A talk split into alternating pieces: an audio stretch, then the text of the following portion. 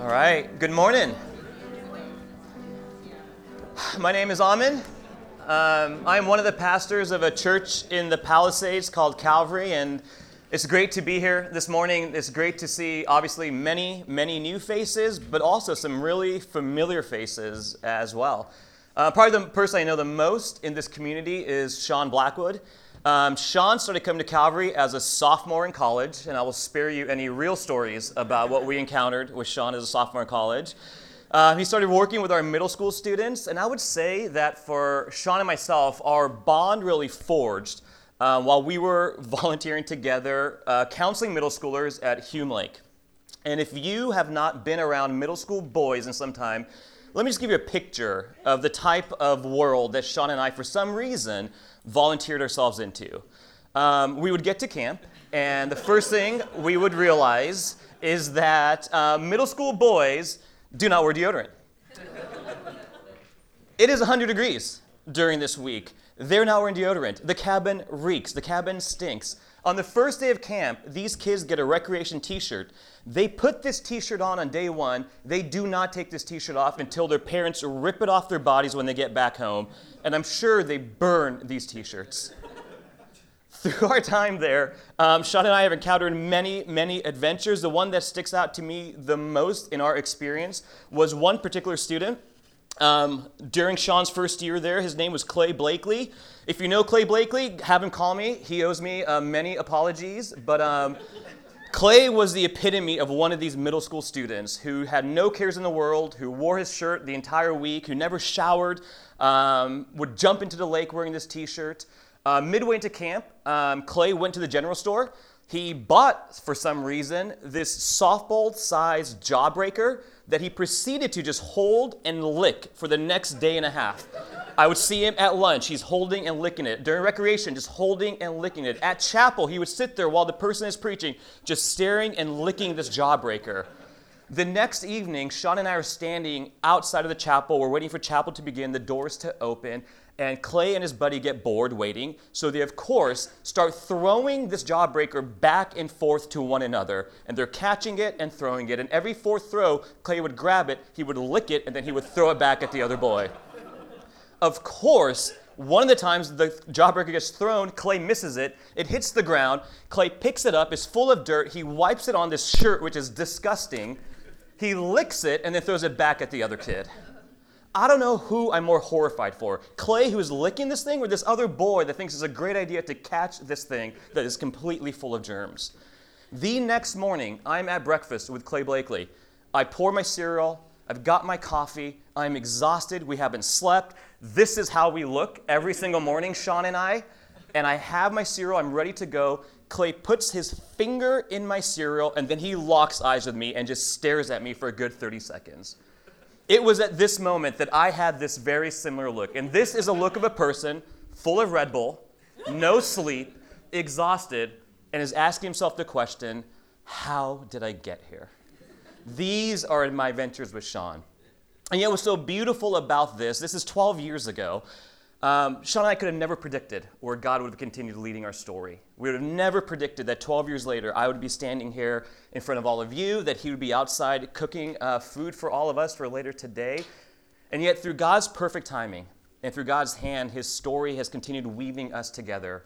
We're a little bit older. We have some more gray hair. There's less Red Bull in our bloodstream. And yet God is at work. Last week, Dave came and he preached on this idea of the fullness of God's time, that it was in the fullness of his time that God chose to send his son into the world. And what's so incredible about that moment was for the people in that day, they had been experiencing 400 years of silence. 400 years where they were starting to doubt, is God still here? Is God still present? Does God still care about us? Do we still matter to God? 400 years of silence. And this is from a community of people where God wasn't silent. God was active in their life. God was present. God would speak to people. God would send his prophets to the people. See, they'd have stories from generation to generation from their grandparents and their great-grandparents, stories of how God had moved in their lives. Whether it was rescuing them from the hand of the Egyptians, whether it was parting the Red Sea, whether they're sending food down from heaven, they had stories of how God would be active in their life. And then suddenly, silence from God. And it was in the midst of this silence that we're going to be looking at a story today. The story of the voice of God breaking back through towards the people through an angel making this announcement that the Savior has been born. And in the midst of that darkness, God spoke and said, light has come into this world.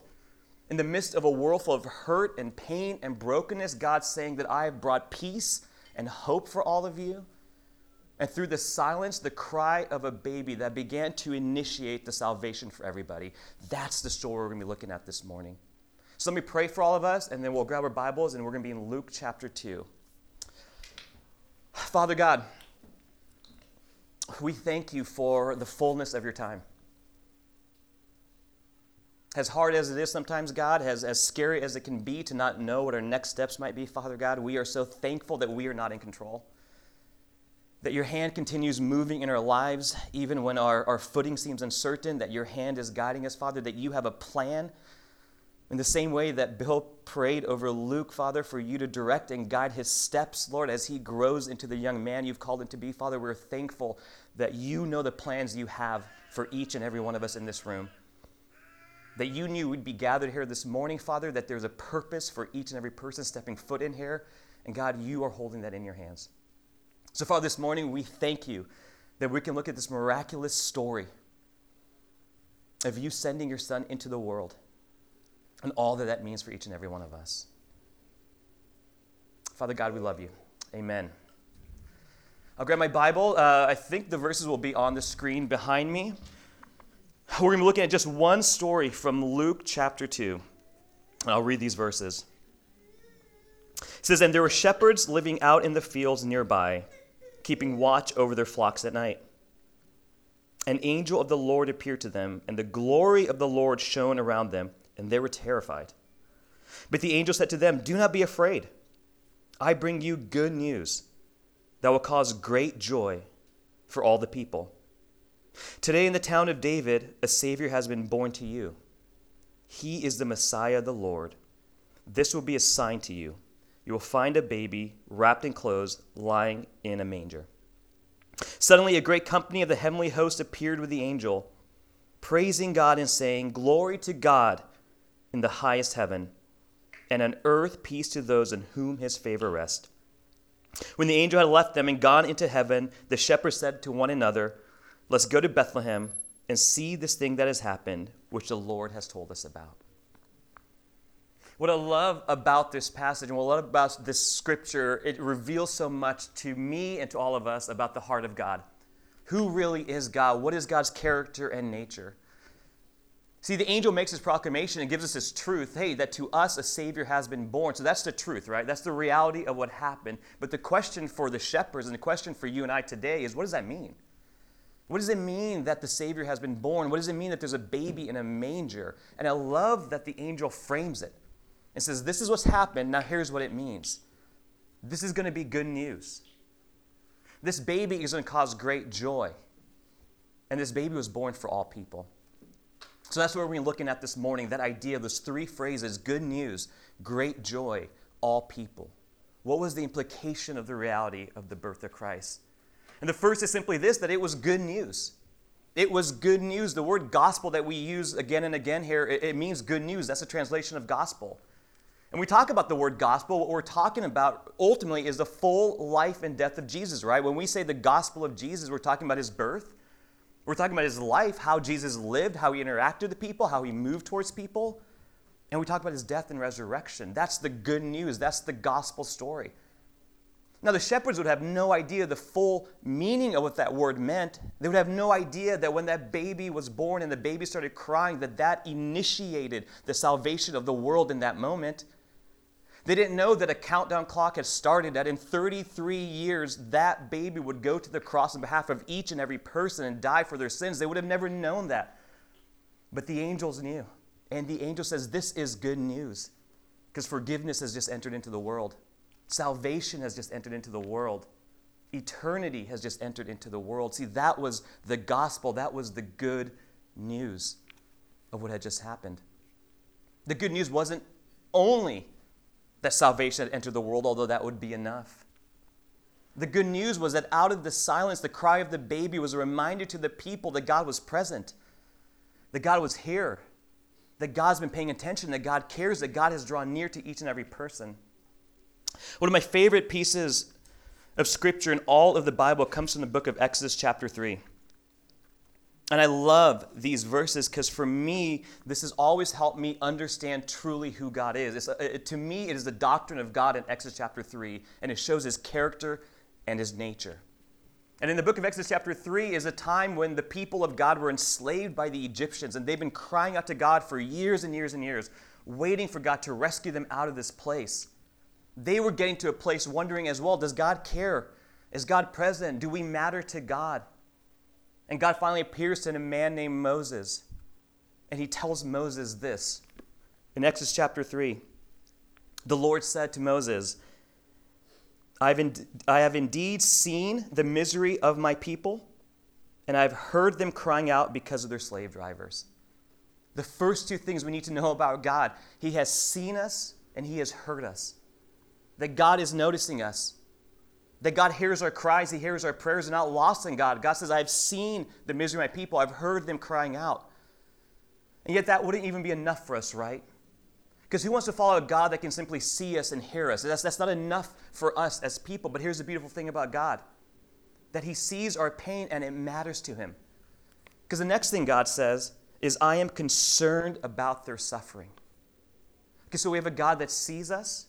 We have a God that hears our cries. He hears our prayers. We matter to God. God's paying attention to us. Then God's concerned about us. God's saying, if you're hurting, then I'm hurting. I see your pain, and if you're in pain, then I am in pain for you. I'm concerned about the things going on in your life. And what's so crazy is even that is not enough of God, right? Because who wants to follow a God that simply sees and says, hey, I know you're hurting. I can see you're hurting, but has no ability to do anything about it. That's not a God I want to follow.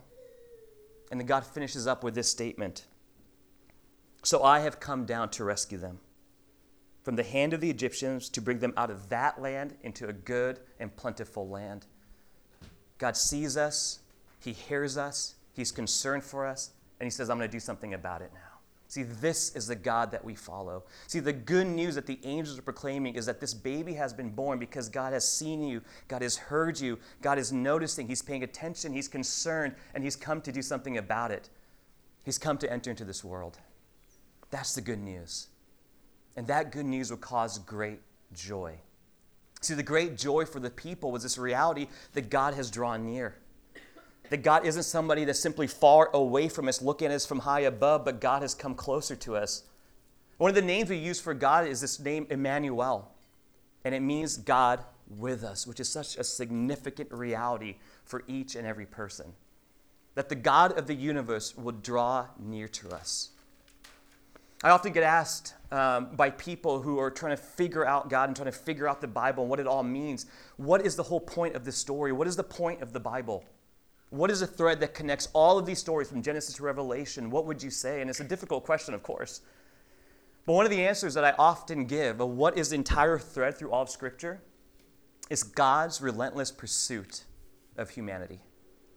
That the whole story of the Bible is God's relentless pursuit of humanity. See, in the very beginning, God created humanity. He created Adam and Eve. And he created us so that we would live perfectly with him, that we'd live perfectly with one another, and that we'd live perfectly with God. And yet sin broke that relationship. And suddenly a holy and pure and perfect God couldn't live perfectly with broken and sinful humanity. And so the separation began between us and God. And yet in that moment, God begins to relentlessly pursue creation. Because what do Adam and Eve do after they've sinned? Do you guys remember? They run and hide, just like all of us do as well. They run and hide. And what do we see God do? He moves towards them. He calls for them. He clothes them. See, the rest of Scripture is a story of a God who draws near, who continues moving closer and closer to the very point where he would come onto this earth and to be born. That's what causes us great joy. And not only that, but what is so significant about what God has done is how he chose to come into this world, right? The how matters. Because God could come into this world as a king on a throne, right? And I think many expected that he would do that. God could have come with a big Calvary coming down, making the announcement. God could have been the person that I think some of us probably know people like this. When they enter a room, everyone's paying attention to them. They like it. They're like, all right, I'm here. Everyone pay attention. Everyone notice me. I'm the most important voice in the room. We know people like this. Some accuse me of being this kind of person in my life. I didn't need a microphone today. But God didn't do that, right? Of all the ways the God of the universe could have come onto this earth, he chose to come as a baby. And not even a baby like in the royal palace. This wasn't the royal birth moment, right? This wasn't a king and queen giving birth to a baby and all this fanfare is around it. No, this is a baby born in a manger to regular, ordinary people. And what's incredible is also not only how he was born as a baby, but where, this little town called Bethlehem. And we sing about Bethlehem, and it's this beautiful kind of idea in our hearts and our minds, but Bethlehem was a worthless place. It was insignificant to the people then. It didn't have any meaning. It didn't matter to them. In fact, there's a great verse from the prophet Micah when talking about soon what was going to be the birth of the Savior. In Micah chapter 5, it says this. If I can find Micah chapter 5. There it is. God says, "But you, Bethlehem, though you are small among the clans of Judah, out of you will come for me one who will be ruler over Israel." Though you are small amongst all the clans, though you are the insignificant one amongst all of this, out of you is going to come the Savior of the world. How God chose to come into the world brings us great joy, because it subverts every expectation we could have about who God is and what he would do. It reminds us that out of the simple, out of the small, out of things that may seem insignificant or ordinary or plain, God is going to do miraculous things. See, this is what causes great joy, that God came as a baby. He was wholly dependent on others for survival, to feed him, to clothe him. He grew up and lived and walked amongst us. And what that means for us is that we have a God who can empathize with us, right? We have a God that can truly say, I've walked in your shoes. We don't have a God that stayed high and far away, but a God that drew near and close. This is the good news that will bring great joy. A God that can have empathy, a God that understands our pain and our suffering, because he had pain and suffering in his life as well. This is what I love about the reality of how Jesus chose to come onto this earth. And even in his life and in his ministry, Jesus will look out at the people and say, I didn't come to be served by you, but I came to serve you and to give my life for you. See, this is the heart of our God. Good news that will cause great joy. And finally, the heart and the reality of what that means is that this is for all people. This is for all people. This isn't meant for the religious exclusive or elite. This isn't meant for the rich and the powerful. This wasn't meant for the kings and the queens. No, this God came onto the earth and said, this is for all people. And look at how God came onto this earth. He chose ordinary people. There was nothing special about Joseph and Mary. They were ordinary. They were less than ordinary. All that they were people that were choosing to be obedient to God, that said, yes, God is calling, so I'm going to say yes. Look at how the announcement was made about the birth of the Savior of the world. The announcement goes to these shepherds in a field. The shepherds were outcast. They were the lowest of society. This is the grand birth announcement. This is the grand miracle. I bet for baby Luke, there was great announcements that went out. Great fanfare that baby Luke is born. And yet the God of the universe birth announcement came to shepherds in a field. Why? For the reminder that this is for all people. And I love what the passage says, that when the angel comes to the shepherds, he says, I bring you good news that will cause great joy for all people. In the town of David, a Savior has been born to you. I love that part. I love the "to you," because he's looking at the shepherds and saying, this is for you. Shepherds, this baby came for each and every person. This is who our God is. And throughout the life of Jesus, we see him exemplify this. I mean, look at the people Jesus chose to spend time with. Prostitutes, sinners, the broken, the uneducated, the ones society had said, you don't matter and you have no value. Those were the people Jesus was drawn towards and would eat with and would spend time with. His harshest words were for people that thought they had it all figured out, for the religious elite. His softest words were for the people who were broken and hurting. This is the reality of a God that came for all people. See, during that time, the Israelites had created this religion based on rituals, right? They're so afraid of messing up with God, they created all these rituals that were coming before them and creating barriers between themselves and God. And when Jesus came to this earth, one of the things that he would say again and again is, I'm tired of your empty rituals, because he came for relationship. He came to remind the people that he was there for relationship with each and every one of them. See, this is the good news. This is what causes great joy, because this was for all people. And that's the beauty of who God is. And what I love about the story is how it ends. The response of the shepherds. Because in Luke chapter 2, after these angels come, the first thing they have to say, of course, is do not be afraid or do not be terrified, because suddenly out of nowhere, an angel appears. And the angel gives them this good news, and then it says, suddenly a great company of the heavenly host appears, which means thousands upon thousands of angels fill the sky up to these shepherds. And they begin worshiping and praising God in front of these shepherds. And Bobby's depicted this incredible moment of these angels appearing. And here's the response of the shepherds. When the angels had left them and gone into heaven, the shepherds said to one another, "Let's go to Bethlehem and see this thing that has happened, which the Lord has told us about." That's their response. Let's go. Let's go. They were just told that the Savior of the world had come, and their response was, let's go. Man, we can overcomplicate this sometimes, right? I'm as guilty as anybody of over-theologizing it, overthinking it, over-rationalizing it. I don't know what these shepherds' life was. I don't know what they had planned that night or the next day. I don't know if they have a conversation about what makes logical sense and can this really be true. All we hear about the shepherds is they found out that God was near and they said, let's go. Let's go move towards this God. And I love what Bobby has depicted, because it is for us that same reality, that in this moment, we are the shepherds. And these are the angels above us. And the reality has happened that God has entered into this world, that God is with us, that God is available for each and every person. So what's our response going to be? What's our response going to be when the God of the universe is calling us and pursuing us?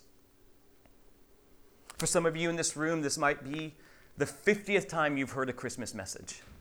And maybe this is getting old and this is getting so repetitive and you've heard the story again and again. Maybe some of you grew up in the church and this is very normal for you. And I bet there's others in this room that you're still trying to figure out this Jesus thing.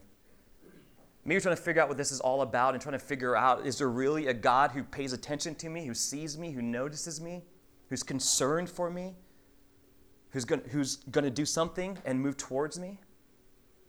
But no matter where we fall on that spectrum this morning, no matter where our hearts are at, whether we're trying to figure it out and we're confused and we're hurting, or we've heard about Jesus and followed him our whole life, that response needs to be true for each and every one of us. That heart to say, let's go. Let's move forward towards whatever it is that God is calling each and every one of us to. Whether as a community or as individuals, let's go. And this morning we have an opportunity to physically even move into that, to physically take a step of saying, God, I'm ready to go towards whatever you have next for me, whatever this year looks like, whatever is laying before me. And it's through the communion table. See, the communion table is the gospel, right? It is the reality of the birth, the life, and the death and resurrection of Jesus. That's what communion is. It's saying, yes, the gospel, yes, I understand and I believe the reality of what God did. That when that baby was born, as I said earlier, the countdown clock started. And Jesus was on a trajectory to live among us, to show us what perfect love looks like, to show us what it means to put hope and truth and love and peace into this world, and then ultimately to go to the cross and to offer his life as a sacrifice for each and every person so that we could have eternity with him. Freedom from sin, freedom from brokenness, freedom from pain, Does it make it any easier? No. It's really hard. And yet what Jesus gives us is that hope that sin and death don't have the last word in our stories. That hope that there's more beyond our present circumstances. There's hope that there's more beyond anything we could see or imagine in our lives. That's what communion represents, is that hope. A chance for us to look back on the reality of who God is and to look forward to all that He may have before us. And so this morning, as we think about that heart, as we seek to have the heart that the shepherds had that night, saying, I want to be a people that says, let's go. Communion is that opportunity. This table is open for all. Omid gave me a bunch of specific instructions of how I'm supposed to say this. I forgot all of them right now. It involves back to front or something. Can somebody yell out how we're supposed to do this? I'll cover it. Don't worry. Omid will cover it. So I will end in prayer, and Omid will give us the specific instructions. I failed. Father God, what a joy and blessing it is to be with your children this morning. And Father, what a privilege for me to stand amongst a community of people that I believe this is what you call the church to be. This is what you came on earth to initiate, this type of community. This is what Paul was preaching about. Father, a group of people who are relationally connected, who know and love one another, who care for one another. Father, community of people who gather together to worship your name, to study your word, to center our hearts, Father. A community of people that would surround Scotty and Catherine and Luke and pray for them and walk with them through the next season of their life. A community of people that will eat together and sit around the table together. Father, this is what you meant when you said that my church will move forward and my church would be built, God. So, Father, I thank you for the souls and the hearts in this room this morning. God, I thank you for the reminder that the cries and the screams of a young baby were the signs to the rest of the world that salvation had come, that God would no longer just sit in heaven, but God would come to this earth to see us, to notice us, to remind us that He's concerned and that He cares and that He's going to do something about it. What an unbelievable reality of who our God is. And Father, this morning,